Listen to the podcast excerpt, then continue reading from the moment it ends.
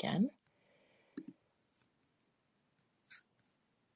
really have no ambition. I only have one thing to really like yeah. I like some mankind live together. Black, white, shiny, anyone. You know what I mean? That's all.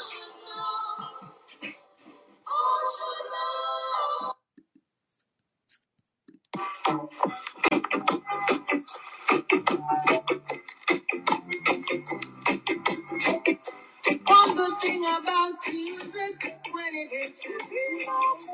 Oh, I say one good thing about music when it hits you. Hit me with music, yeah. Hit me with music now. This is Trenchtown Rock. Don't watch that. Trenchtown Rock. This is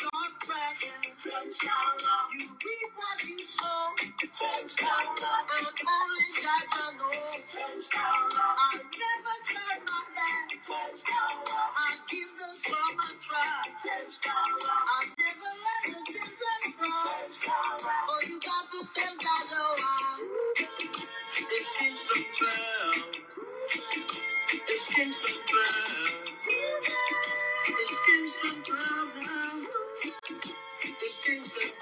Trenchtown Rock. And only God to know. Trenchtown Rock. I never turn my back. Trenchtown Rock. I give the song a try. Trenchtown Rock. I never let the children grow. Trenchtown Rock. You got to thank God, it's Kingston 12.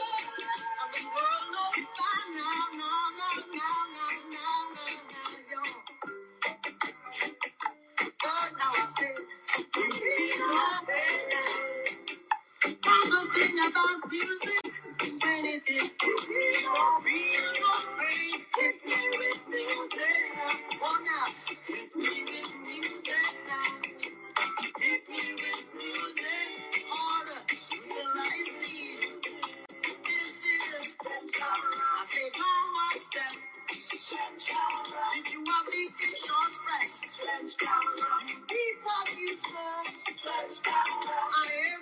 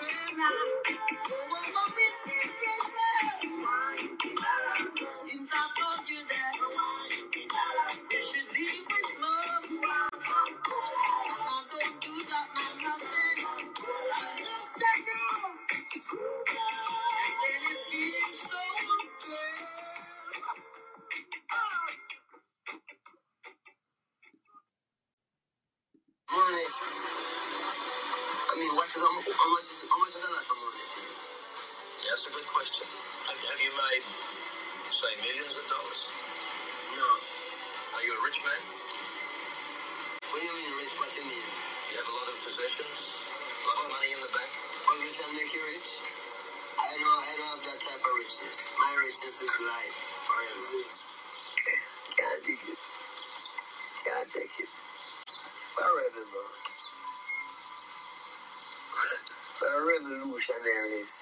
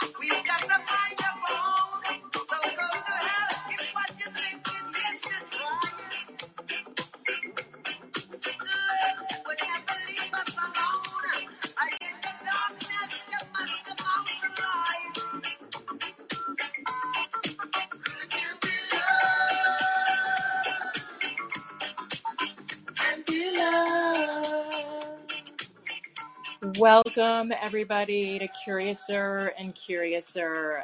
Today, we are going to talk about the mystic, the messenger, the prophet, Bob Marley. Um, I played a few quotes, which might have been a little difficult to hear because of the recording quality, but the first quote was where he basically talks about having only one ambition.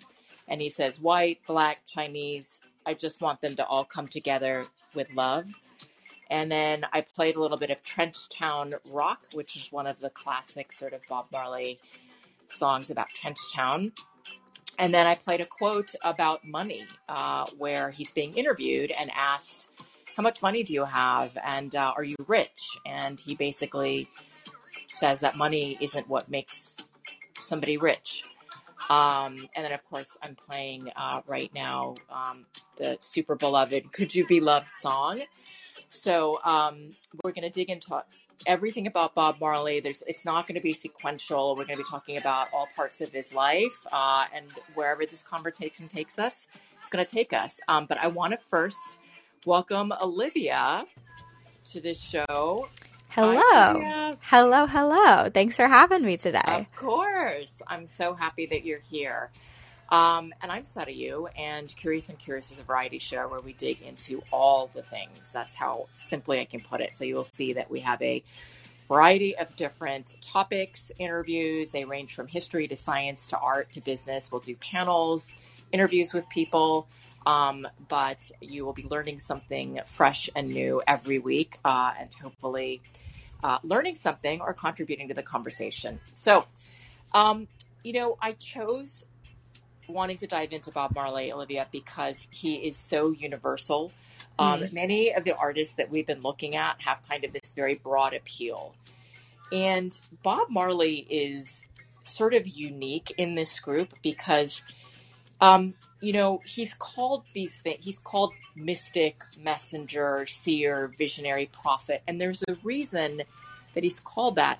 So much of um, what he's expressed, either through his music um, or during interviews, um, is so um, it's really profound. It's on the level of a Shakespeare. Mm. Um, and I know because I love Shakespeare and, uh, you know, love the plays and have read all of them. Uh, and for fun, I actually take Shakespeare classes. So um, it's not a small thing uh, to say that he, some of the wisdom that comes out of this man's mouth, uh, it reminds me very much of Shakespeare. I just want to read you a few quotes to get us started off. This is a great one, and I know that I have used it before, and it's great for women in relationships. Um, and it's a famous one. You'll see it sort of all over the internet or pop up on, you know, Instagrams all the time.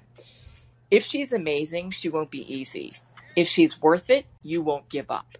If you give up, you're not worth it. The truth is, everyone is going to hurt you. You just need to find the ones that are worth suffering for. And another one some people feel the rain, others get wet. Hmm. The day you stop racing is the day you win the race. Free speech carries with it some freedom to listen. The biggest coward is a man who awakens the love of a woman with no intention of loving her.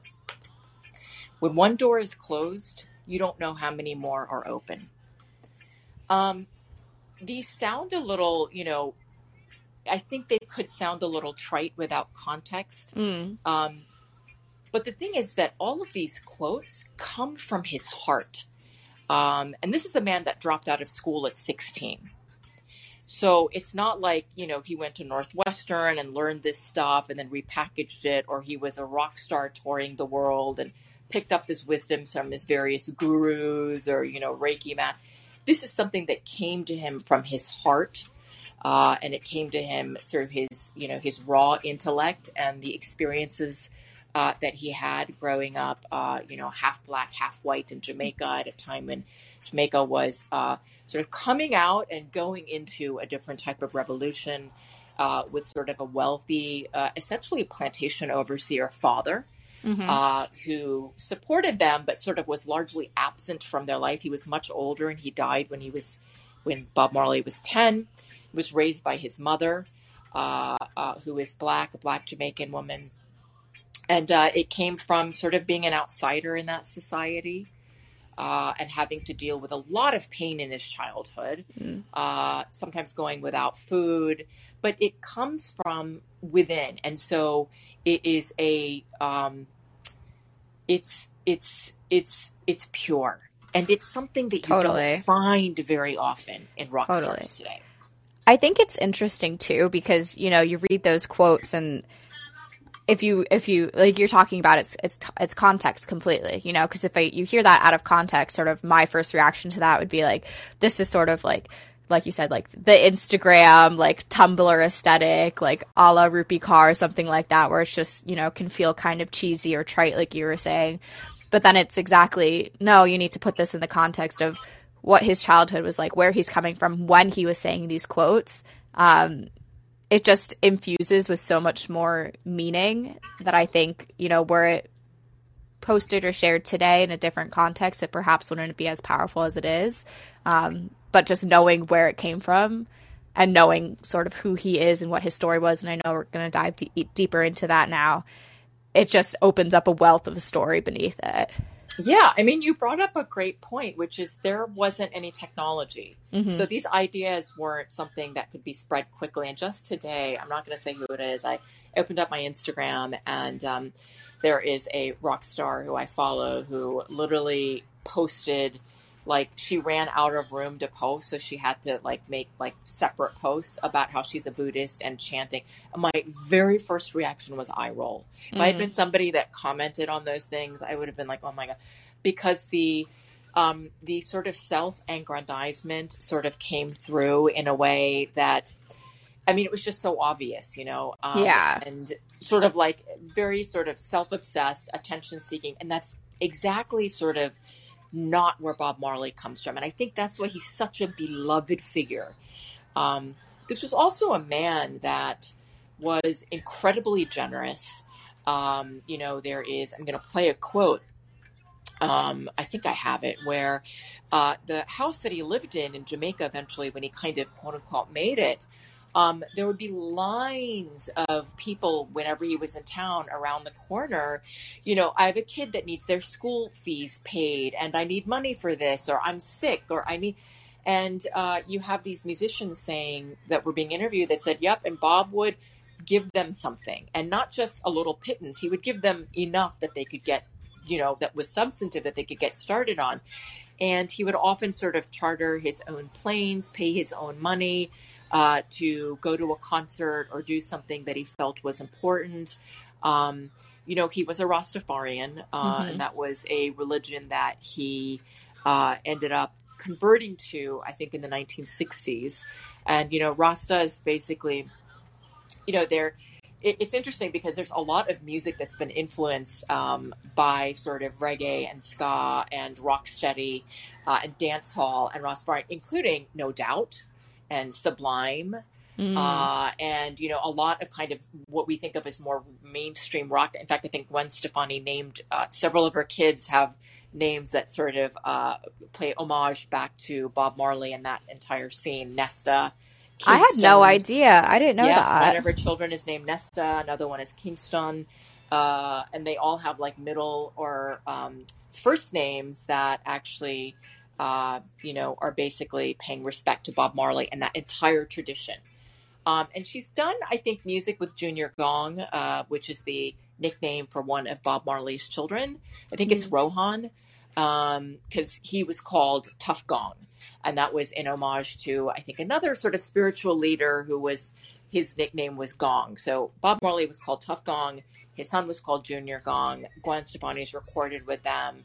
Um, but there is a lot of influence. Bad Brains, who is a hardcore band that I love, uh, eventually started to move towards this kind of Rastafarian, um, if not like living the lifestyle or, you know, falling 100% into it, like took certain tenets of it. Um, and you know, it's about living clean. I mean, they do smoke a Mm. lot of weed, but that is really to realize God. And by the way, it's really interesting. There are um, in Hinduism, you know, in the philosophy of Hinduism, there are um, in the Himalayas sadhus. You know, there are people that renounce their lives and go live up in snow-covered mountains without food, meditating for decades without eating and growing Mm. dreads, and they smoke pot and you know they worship Shiva. And so I thought it was interesting. Um, I didn't get a chance to dig into whether there was kind of any exposure to any of that, but these are people that you know they have no money, they live on whatever is begged for the day or donated to them. They're living in extreme climates, meditating like 23 hours out of 20. Some of them, like their limbs, go atrophied because they don't use their legs. They don't Some do anything. stand on one Wow. leg. Yeah, and so it reminded me very much of that. You know, so Mm. I know. You know, it's really easy for a lot of people to take that and go, "Yeah, I'm like really into peace and love, and I smoke pot," but I don't think that's where this, you know, certainly Bob Marley was coming from, and this movement was coming from. Yeah, I mean, because it comes from like direct.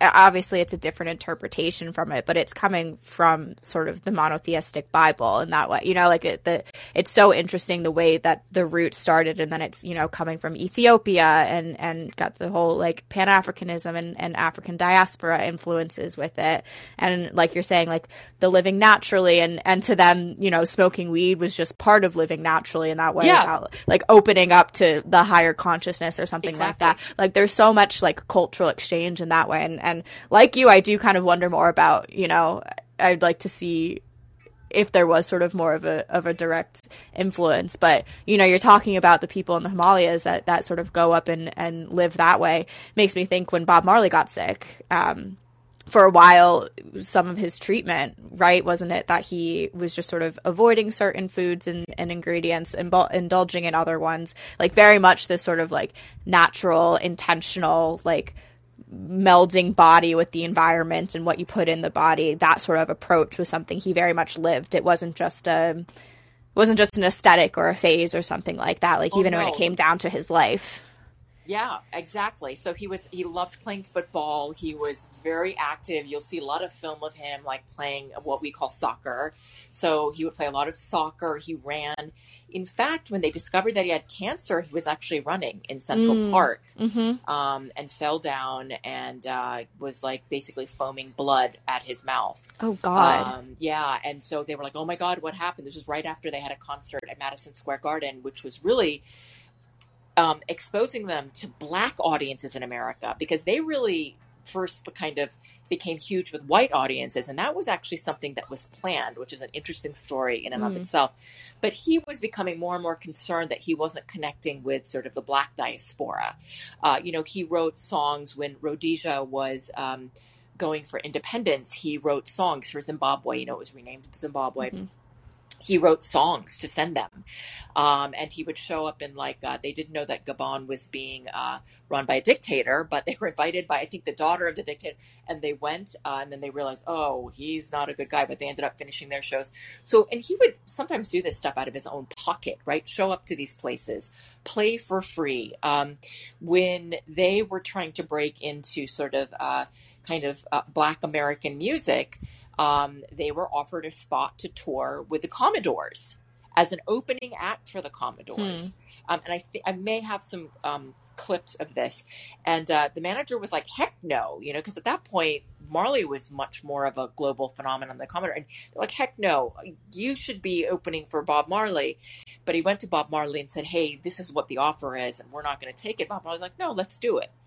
Um, and they ended up becoming, I think, such a hit that the tour actually was disbanded because I think that there were more people cheering for the opening act, but that sort of opened them up Mhm. to kind of Black America. Um, but yeah, he was just, you know, the the Rastafarianism came, you know, it's kind of it's called a religion, it's a philosophy, and it really kind of comes out of Africa.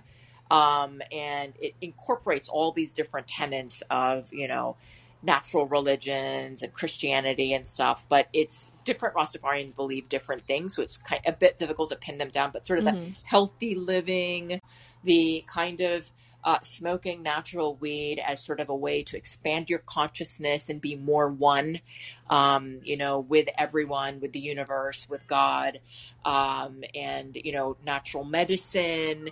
Um, you know, for a while he was um, with uh, Cindy Breakspeare. Who was a Miss World. Uh, Jamaica. She was a Miss Hmm. Jamaica who became a Miss World, and uh, their Damian, I think Damian Marley is their child. Um, and she tells funny stories of like, oh, I had to, I would have to take off all of my makeup before I had to go see him because he just didn't like that, you know. He Um, needed the natural. He wanted the natural. But here's what's really interesting. When he started out with the Wailers and they signed, they were at CBS Records and they went to go sign with Island Records, uh, Chris Blackwell's label, uh, which is really kind of the label they sort of made it under. And Chris hmm Blackwell is sort of known for being a uh, rock. You know, he was he uh, uh, was sort of a uh, rock denizen uh, in terms of the kinds of bands that he had on his labels. Um, he saw them as, hey, these there's this interesting sound reggae. They also he had had a reggae artist leave his label, and so he had a space for that artist, but he also wanted to market them as rock music. Mm. And as soon as the Wailers walked in, he said, "Oh, fantastic!" Um, they actually came to see him about something else, but he gave them like four thousand pounds to go do a demo. So they went to go do a demo. They came back, um, and when they wanted to go, you know, it was uh, Peter Tosh, who we grew up with, and Bunny Livingston, who we grew up with, uh, who was. It was first the Wailers, and then it eventually became Bob Marley and the Bob Marley Wailers and the Wailers. Yep. and they went on tour. Um, and the, I think the record they made was Catch a Fire, and they went on tour. And uh, I think it was, uh, I believe it was uh, Bunny Livingston that started to say, "Hey, wait a minute, we're playing in all of these non-Rastafarian places, which is like sketchy places, right? Perhaps they were strip clubs or Mhm. places where people were smoking and drinking, you know, which is stuff that these guys did not do." And he was like, I'm not into this. And he said, you know, he says in an interview, I thought that my brothers wouldn't be into this. But Bob Marley was very focused on success. He liked achievement. He liked, and he continued uh, touring. This was before they were famous. So there was that other side to him that was very practical and Mm. sort of very achievement oriented. But I think it's clear that he sort of did that because that was a means to an end, because he knew that if he had that platform, then he could sort of talk about love and unity and peace and Jah and, you know, whatever it is that he wanted to talk about on that platform. Um, That is an interesting duality, though. Like, I, I wonder, even just from sort of like our perspective now, looking back on him, like, like because I, I would never sort of, when I think of Bob Marley, I think you know way more sort of like being in in touch with nature and, and sort of like the peace and and equality and generosity. I wonder what about his legacy and what about you know sort of the way he's portrayed now that we we just we pay more attention to that rather than this sort of pragmatism and this you know drive for success maybe it's because once he got that success he stuck to sort of who he was you know but i, I Yeah, wonder I, it's well, an like- interesting tension that way yeah, yeah. I, I think I think for him, really, it was it was really a vehicle. Mm. Um, there are some things that you kind of need to do, and I think he was sort of willing to do that. And in, in fact, Cindy Breakspeare says, you know, their interviewers are saying, you know, she was a Miss World, and he said, well, there was a little part of him he got the girl, you know, and Mm. she says he, Bob liked achievement. Um, and uh, you know, it's it's interesting when you go way back. A lot of it, people have made a lot of his childhood because he didn't know his father, and the father supported them, but passed away when he was ten. And I heard this really, you know, this interesting analysis that the reason that, um, you know, well, first of all, that Bob Marley looked so much like his father that he had gone to his father's office one day to ask for something, and when he walked in sort of everybody turned around and looked at him because he looked so much like his father. And there was a little bit, even though he married Bob Marley's mother, I think that there was a period where there was some kind of question mark and denial of like paternity. It was a bit of a strange Ah. story. But it's interesting that he, they, they say that he walked in, a young Bob Marley walks into the office to ask his father something, and everybody kind of turned around in Jamaica and was like, oh my God, this is like the splitting image of his Hmm. father, Norval. Um, but you know, there have been sort of, um, there's been various folks in that scene that have come out and said, you know, the reason why Peter Tosh and Bunny Livingston, who are themselves like amazing musicians in their own right, didn't make it as far as Bob at that time is Bob had that kind of duality um, in terms of like racially he might have been more palatable to people he wasn't as dark as the other two he wasn't as kind of you know African or Jamaican. He, there was a, a a palatableness that you know made him kind of saleable to audiences, and that has come from Jamaican musicians that are looking back on like why maybe Peter Tosh or Livingston didn't make it sort of as big as uh, Bob Marley did, but um, sort of an interesting kind of aspect to look at, right? Because it is sort of complicated. I mean, you have to remember this was a man that really only had a decade of fame. Um, Right. He died when he was He died so young. Wow. Can So you young. imagine if he had continued what his life would have been like? I just like I, I I'm trying to continue to imagine him in you know future historical context that he just never got to see and I it is crazy. And and and sort of you know the thought of watching him interact with other musicians you know like we we did Michael Jackson last week like Mhm. what what would that have collaboration because I feel like inevitably there would have been have collaboration between the two of them. But then as you just think about everything that they miss and the historical context that they don't get to experience. And it's it's really sad but also just kind of wild to think about like that Well, you know, he collaborated with Stevie Wonder. I don't know if you know that. i Um, didn't know that Yep, he did a collaboration with Stevie Wonder. And here's what's really interesting since you're talking about a previous episode you did, you know that I am like really into punk. And of course, hmm Bad Brains was very one of the seminal uh, punk bands out of the DC hardcore scene, which I grew up in. And uh, I grew up like having tapes of Bad Brains I Against I and going to see them at tiny venues.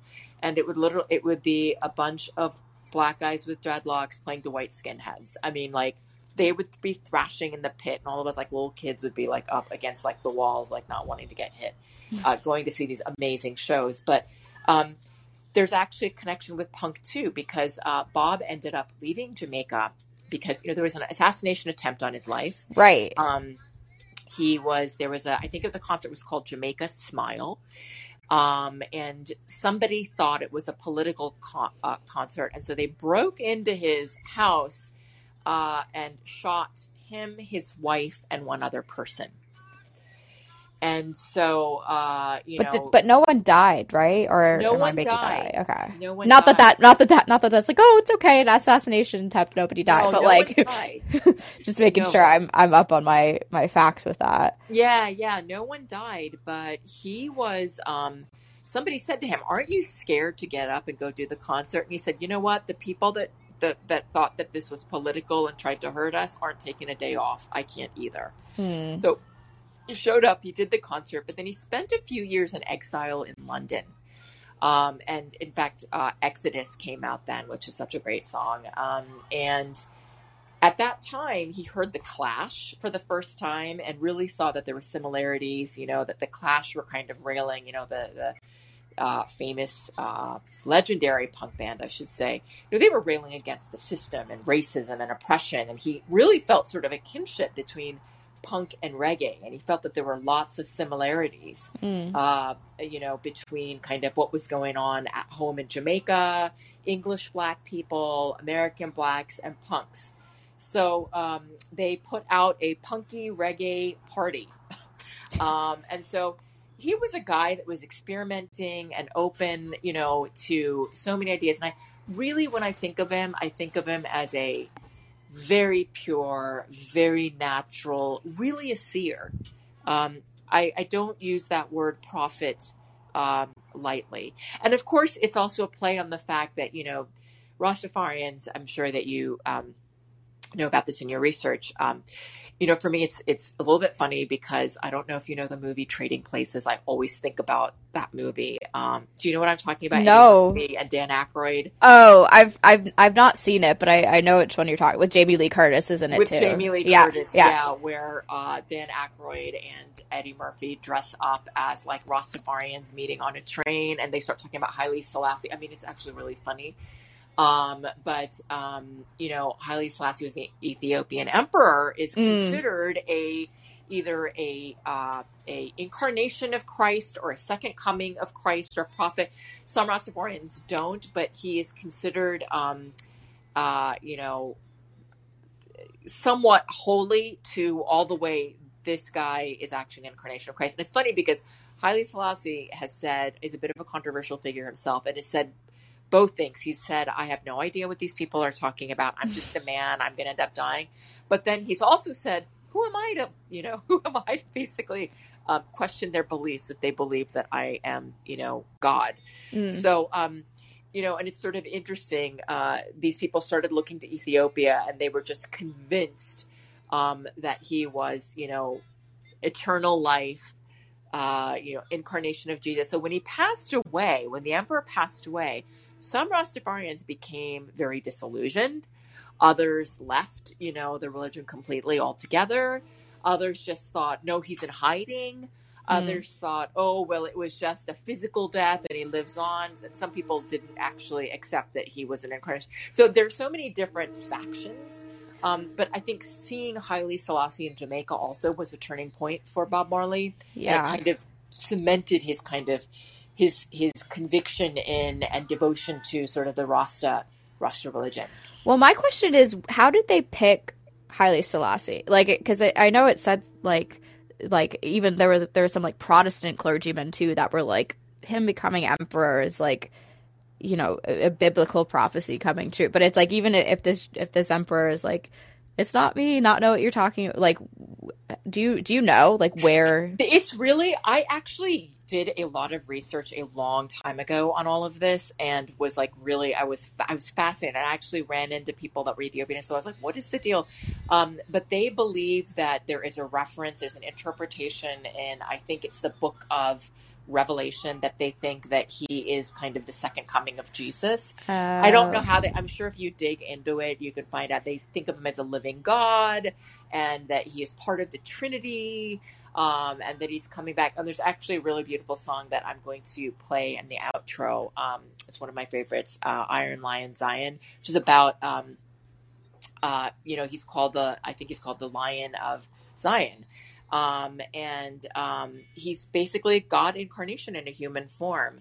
But they again i think if i'm sure if you dig in somewhere there will be some connection but it is really interesting because they were already looking towards africa mhm. um, and i'm not exactly sure why they believe that it was the ethiopian monarch that was the second coming of jesus versus you know some dictator or some other king or something you know Mhm. they just but i just i do know that they sort of legitimized this by uh quoting from scripture from like the book of Re- revelation or something and saying you know got it. uh, yeah I mean, I find I find the whole religion, philosophy, social movement so fascinating. Like, especially with how decentralized it is, and even like within the tenets of the religion, it speaks to the decentralization, right? Because is isn't also part of it that they believe, and this is, I guess, this isn't completely different from sort of the Judeo-Christian um, beliefs as well, but this idea that like God, there's a bit of God in sort of every single person, and like God is mm-hmm. spread out amongst all the people.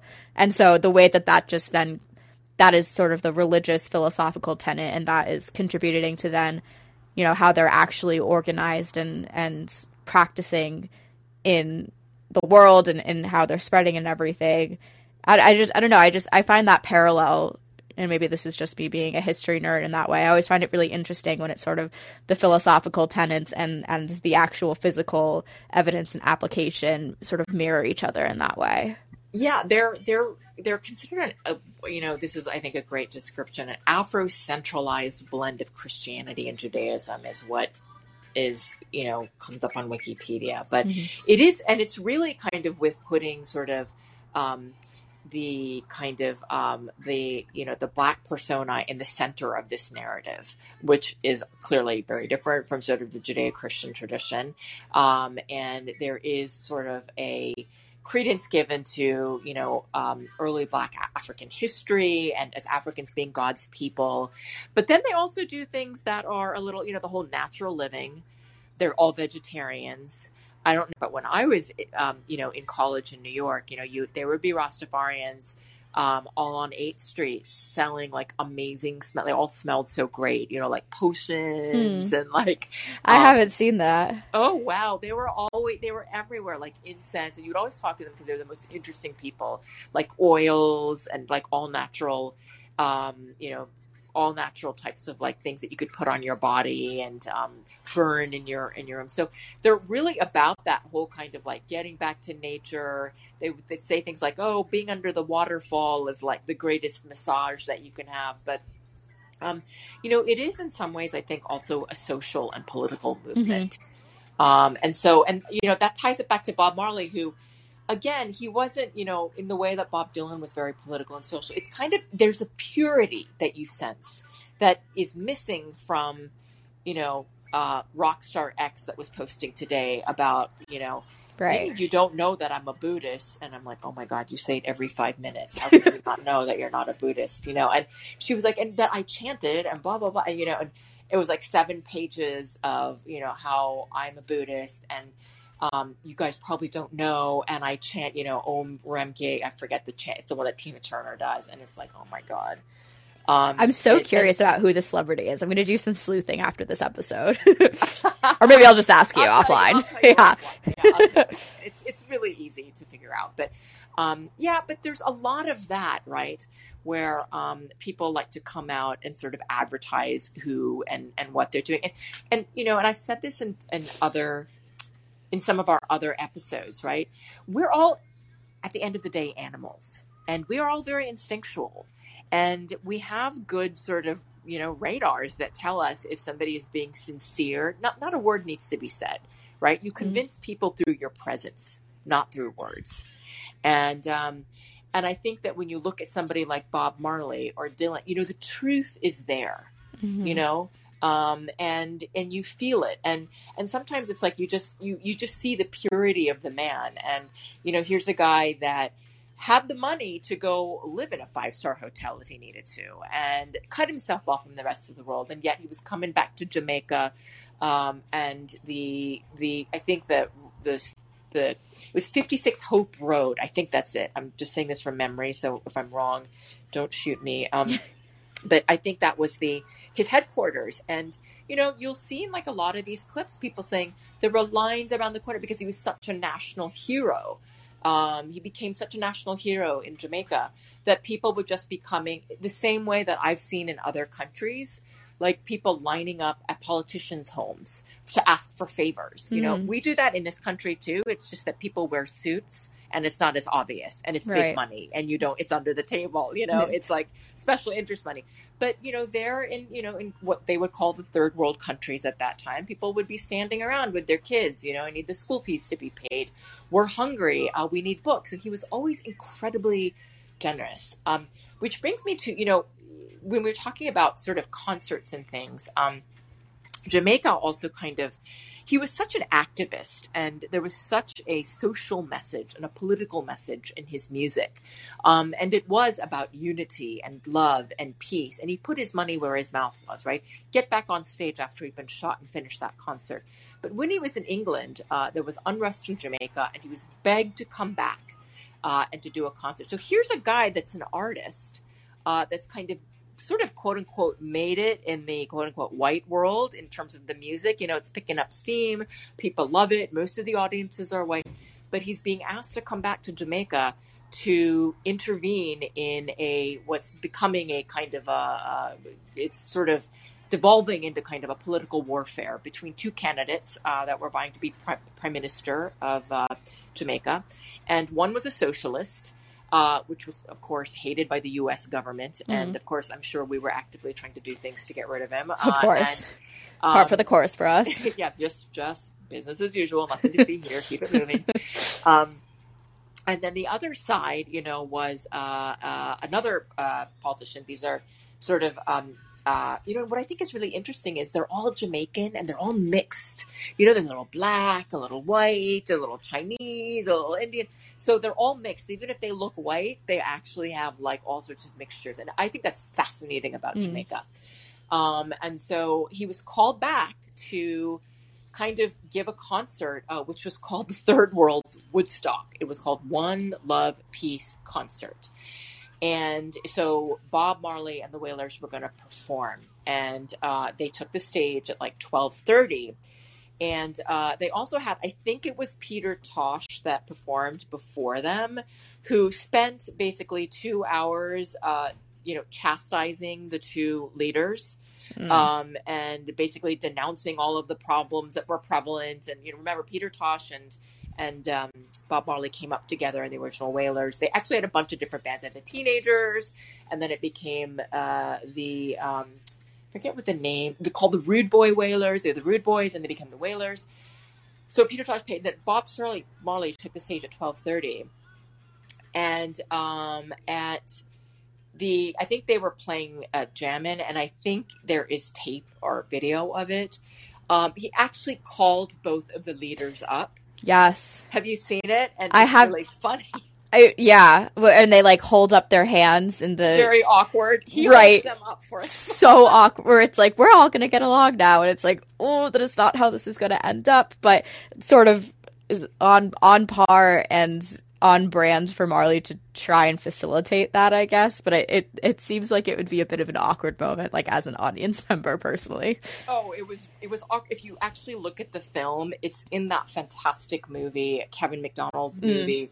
They're looking at each other really awkwardly. they're so they're like, uh but he's like you can tell he's in another place, right? He is just dancing and he's holding their hand and he's saying, One love, we're coming together. Unfortunately, um, it didn't actually uh, quell the violence that was happening.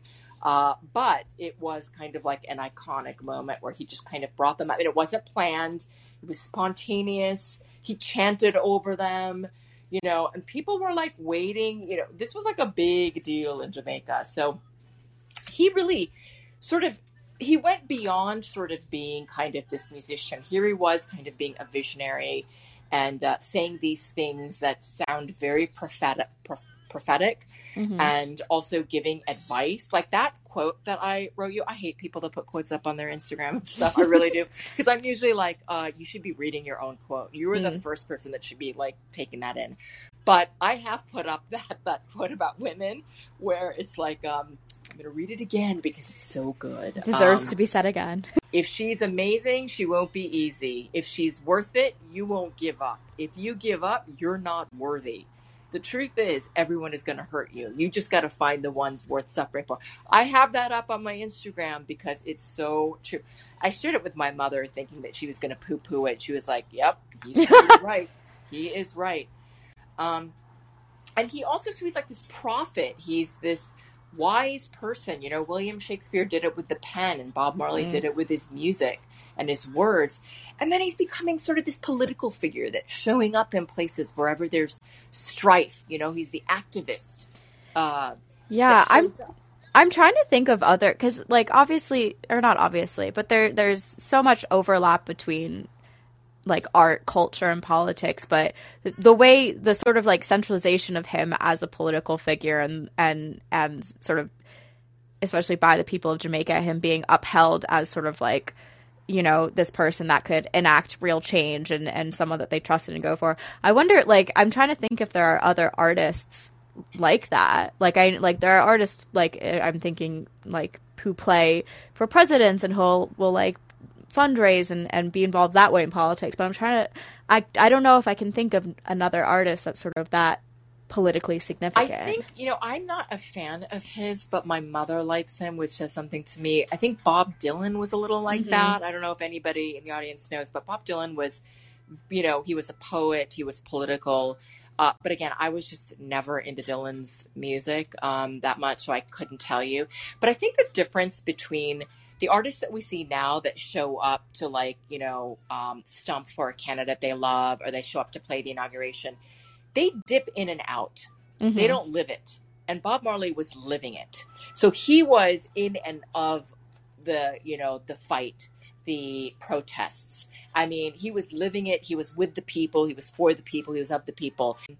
But he was a true you know he was kind of like i'm here with you uh, and he was showing up in these places and uh, you know fighting the fight with them um, there was a situation i forget what the concert was where they threw tear gas at somewhere that he was playing and everybody ran off stage including his backstage including rita marley who he was his wife who was Mhm. one of his backup singers and people in the audience and he was so in a trance in another world. He had no freaking clue what happened. And then he came out of it. And later he said to them, Now I knew who the revolutionaries are because uh, they all ran away when the tear gas came out.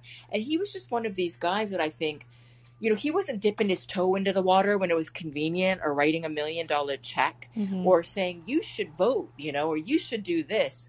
And then, you know, go running off to Hyannisport on vacation. Um, he was living he was living in quote unquote the ghettos of Jamaica. He was giving back to the community. He was living the lifestyle, you know, of a revolutionary in many ways. Mhm. And you know, kind of one of the dichotomies is you think about also the personal life. So I don't know if you looked into that at all. Um, Well, I've, I saw lots of lots of children with lots of women, which Yep. not I, I am not coming from a place of judgment, but definitely an interesting personal life dichotomy with this sort of someone who's very.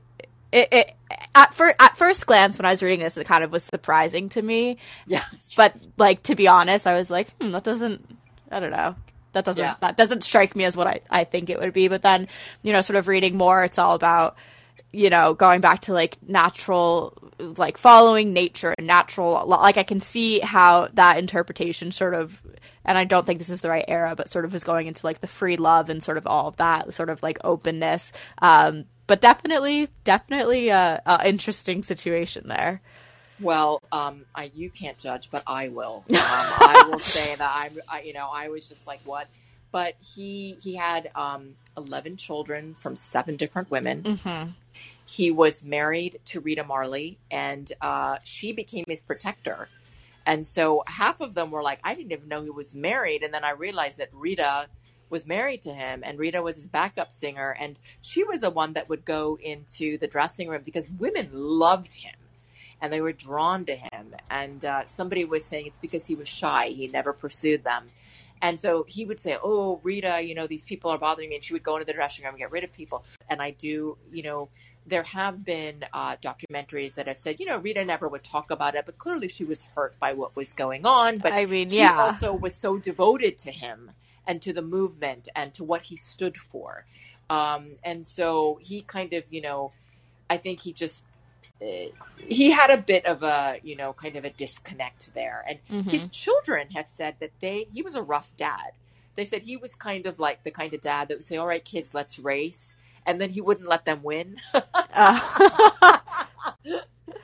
he would run faster than it was like he was like, but they, and they, you know, some of his kids are like, "Dad, we're little." it's like I'm I'm a child I'm a child like everyone knows let the child win at first. he'd be like, "You lost," you know, and and um, his kids had a tough time because they were shunned. Uh, they were shunned because he was such a lightning rod.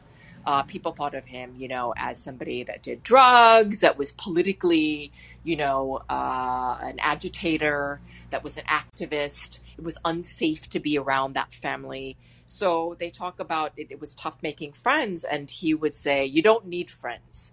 You just, you Mhm. know, you don't need friends." So I think there was stuff that was self-serving, but I think often sometimes you see these kind of cults of personalities around these figures that kind of rise up to a place where they're kind of beyond, you know, sort of anything that somebody can understand, right? And and um, you know, I I mean, I sort of look at the personal side of his life and just go, oh well, you know, it's not something that um, I would want, uh, you know, and, and something that I, I don't condone it.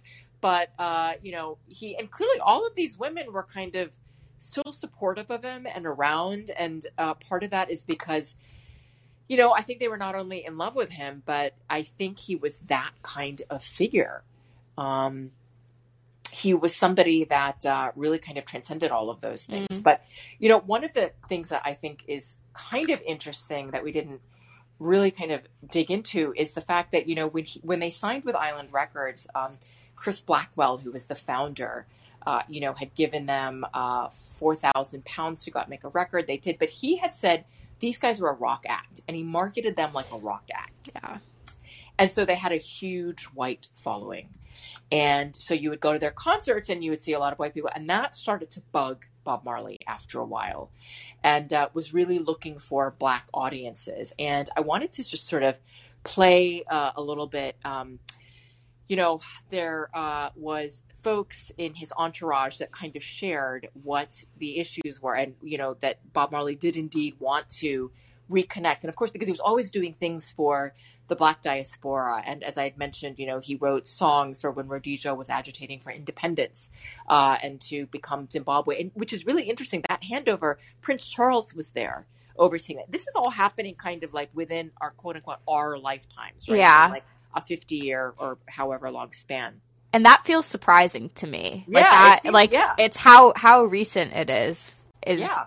like takes me by takes me off guard with it. Yeah. These are, these are current events that are happening. So, um, but he was very, very concerned about that. And uh, uh, they did end up playing Madison Square Garden. Uh, it was, I think, they played two shows before he was diagnosed with cancer. But this was kind of the uh, what one of his managers was saying, and I just want to share the quote with you. Did Bob want to reach a black audience in America? Oh, of course he did. Bob, until he died, he did. The last concert in New York was to try to get African American R&B airplay in America. Bob had a cult following in America.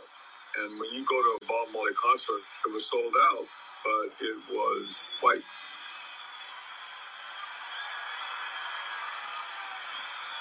The, the black people were not responding. It was always a big thing. We always talked about it. We always wondered why. So Frankie Crocker, the number one jock in the country, said that I got a concert with Commodore. We'll guarantee you three months of airplay if Bob would open for the Commodore. We said, you got to be crazy. The Commodore should be opening a show for Bob Marley, not in reverse. I went back to Bob, and Bob said, no problem.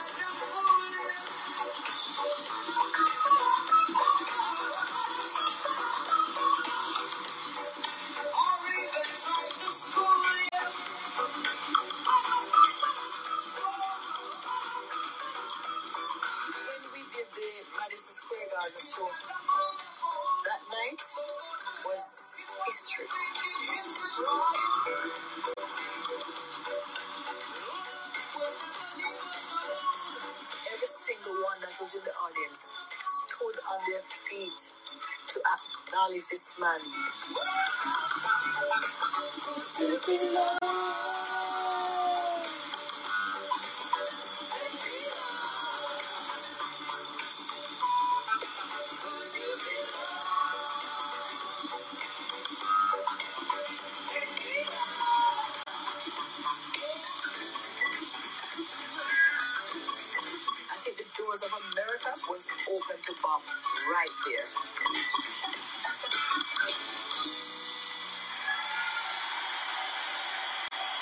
So that was like his entourage speaking. It actually brings tears to my eyes. Is so his music is so beautiful and the message is so positive, and I think that's actually part of the reason it w- it was so popular about love and peace. And you know, it sounds hokey, but you can hear it, and it's anytime you hear this music, you want to dance, and it fills your heart and soul, and it's just so so so deeply touching. Um, but those two concerts, you know, he did one in Madison Square Garden.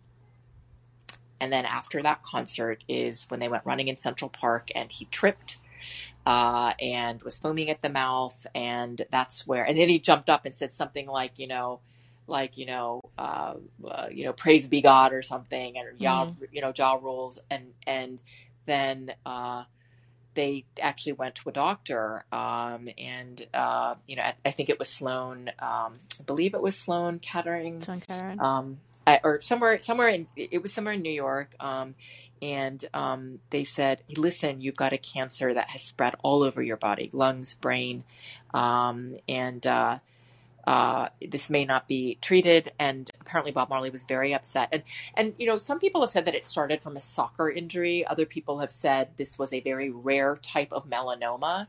Um, and it's interesting because their melanomas generally happen uh, with lighter skin. And so there have been some of his Jamaican folks who said, well, that was the white side of his family that gave him that disease God. that killed him. Yeah. But it was on the underside of his toe, apparently. But they say Mm. that, you know, he was playing football and uh, the, uh, you know, there are many different stories. People say it's not from playing football. It is a cancer that was hereditary that he had on the underside of his toe. They didn't think to check for it because it is predominantly kind of uh, seen in uh, Caucasians and it was on the underside. And so when they did find it um, as kind of a, he stubbed his toe, they were told that they would have to amputate his toe.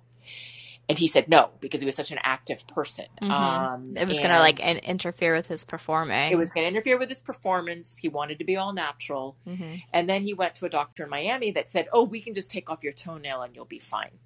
So there are many sources at Chris Blackwell that says, and then he never got checked out after that. If he had gotten checked out, I am sure they would have been able to do something. But the problem was, flash forward a few years, he falls down in Central Park, and then they tell him that he's got this basically inoperable cancer. Right.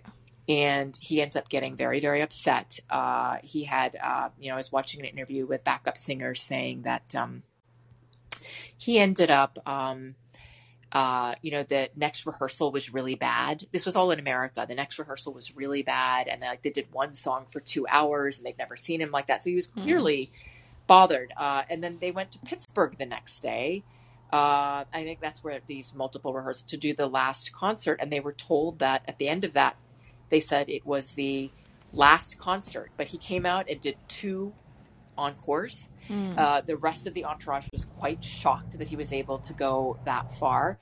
Um, but then he ended up having to be admitted into a hospital. Uh, his dreadlocks fell out.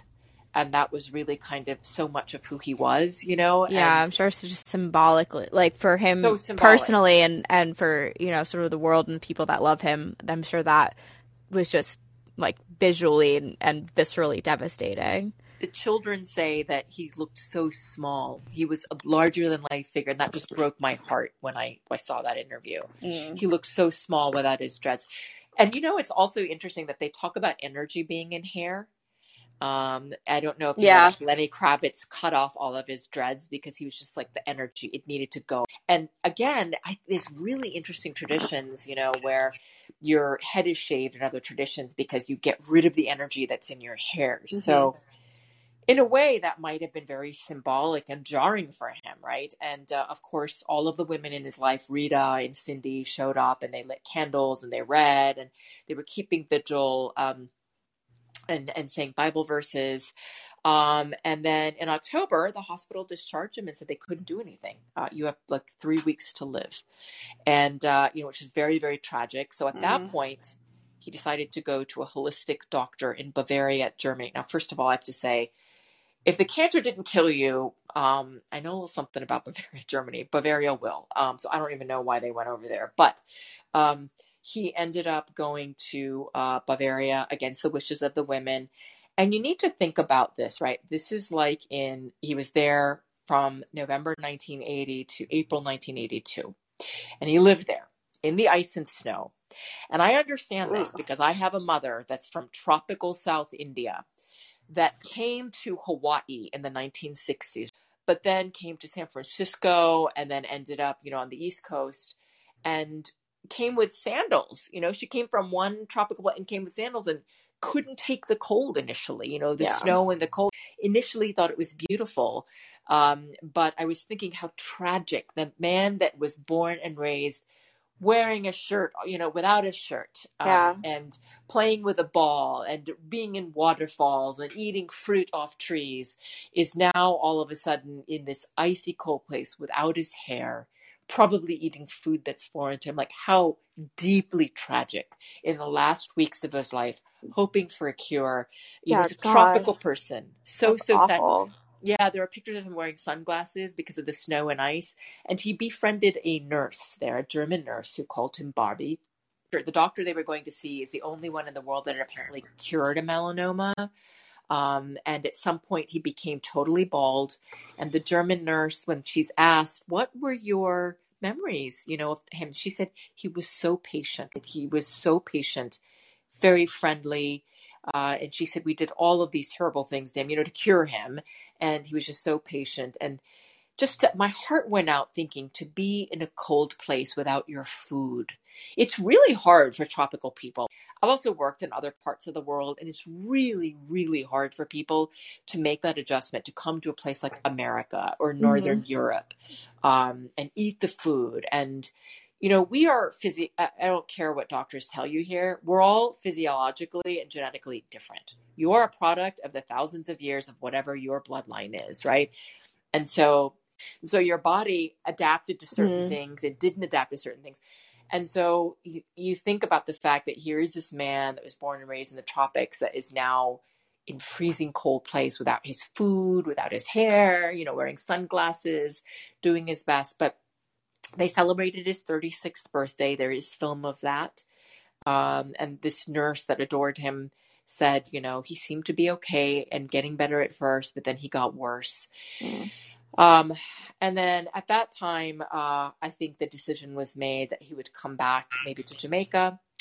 And so they actually flew to Miami first. Uh, and I think there he kind of, uh, uh it got worse. And so all the children were called. And uh, what was interesting is during this time, somebody was saying that people started to chase him because they knew the end was near. And again, he was uh, you know, watching people because he never made a will purposely, and um, watching wow. all these people that were kind of showing up because yeah. of the money. His last words were, "Money is not life." Yep. Uh, and I think he said that to his son. yeah, um, I think he said it to to Ziggy. Yeah, and uh, which is again also a very profound thing, right? We forget that we're all chasing yeah. the dollar, and we're yeah. like, "Well, I'll be happy if I can have that those shoes, or that apartment, or that yep. job," and I think money is a symbol for everything, whatever it is that we're chasing. It could be relationships too, right? Whatever relationship. So again, very very profound words. But the kids came. It was Miami in Miami, like May eighth, nineteen eighty one, um, and uh, everyone. There was I was watching this movie where they said everyone revealed who they really were. There's a mm. fantastic Twilight Zone uh, around this. I, the masks. I don't know if you've ever seen it. It's creepy mm as heck.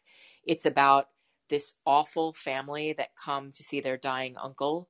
And he goes okay you'll you'll get everything of mine.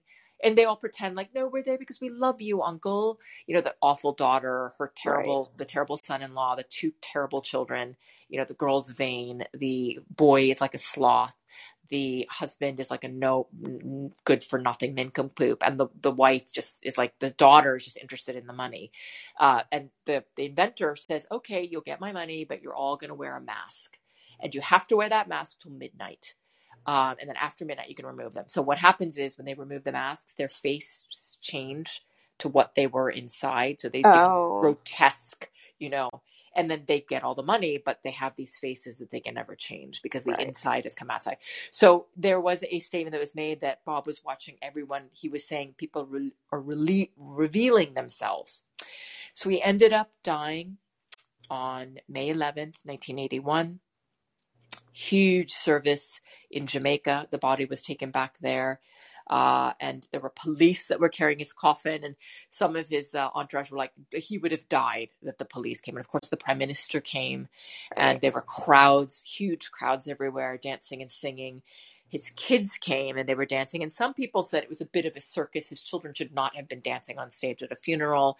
There shouldn't have been the kind of music they were playing. But anyway, uh, it was just a huge, uh, you know, uh, tributes paid to Haile Selassie, and you know, just a huge sort of to do. Mm-hmm. Um, and so it was sort of, you know, a very kind of tragic, sad end for a man, you know, like so many of these great musicians, whether it was Janis Joplin or Jimi Hendrix or Kurt Cobain, that died so young, so young, so know? young, yeah.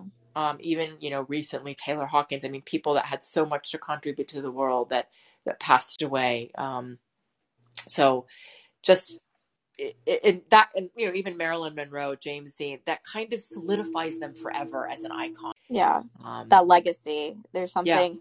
There's something about like the youth preserved and the legacy combined with just like the sadness and and tragedy of what could have been and what more they had to do. That's just like haunting in a way that you know they're relevant because of their talent and their and their contributions and, and everything but i think sort of that haunting is also what keeps you know artists like that just so top of mind Yeah. Yeah. It's poignant. It's very haunting. It's poignant. It is certainly, you know, when when you're cut chopped down in the midst of youth, you're frozen in time forever, Mhm. right? You never get to see somebody be old, and it, you never change their perception, uh, your perception of them. And so, in that way, he's kind of enshrined, sort of, in our memories forever. But he is, you know, I want to stress about him. I think that he is in a way uh you know the depth to the man there is a depth even though you can look at him and go oh he was just smoking pot and like you know agitating people and he like was with all these women and yet there's something that is really very spiritual very Mhm. profound about this man and you just need to listen to you know him speak and watch kind of the actions and his generosity and how he was with the world. And he was really somebody that belonged to the world when I think of it, rather than I think there's some personalities, you know, whether that's Gandhi or whoever that are born and they don't belong to a family or to a woman or to the, they belong to the world. Mhm. Um, and he's certainly one of those personalities that I think of. So, um, I think that there's a reason. I think all of these things are reasons why, you know, when you're walking by, I always think of like walking down the street and hearing a block party and you hear Mm. this reggae music and you immediately are like, what's that party? I want to go over Yeah. and see what the, you know, you're just in the mood to just like hang out and put you in a good mood. Your stress comes down. If you were agitated, it like floats away and that's you're ready to like connect with people yeah, yeah, totally totally totally, it's totally. like it's like you're gonna be my new best friend now and not in not in like the like drunk girls in a bathroom way just in a genuine like community I would never. um, no, I would not not. speaking from personal experience at not all Not speaking from personal experience at all. Yeah, no, and so just you know, he is a prophet and a visionary. Olivia, uh, have a last word. I, I just wanted to say that I wanted to end with uh, a quick quote and then two songs. Uh, one is just one of the songs that made him uh, kind of a, a legend in the world, and the second is one of my favorites. Uh, but um, did you have anything that you wanted to end on, or anything that you learned, or wanted to yeah share? well i i i would just want to say you know people who are listening if you you know are a big bob marley fan or like me you know knew of him but didn't sort of know the extent of the significance definitely go check out um the documentary that Sarayu's been referencing. Um, it's called Marley, directed by Kevin Macdonald. Um, it's I only got to watch sort of the the first portion of it, but I will definitely be going back and finishing it. And I think it is just really sort of like a moving tribute and and reveal of his life. And so, you know, if you liked this episode, want to you know keep diving into Bob Marley, I would definitely definitely go check that out. It's on YouTube. Yes.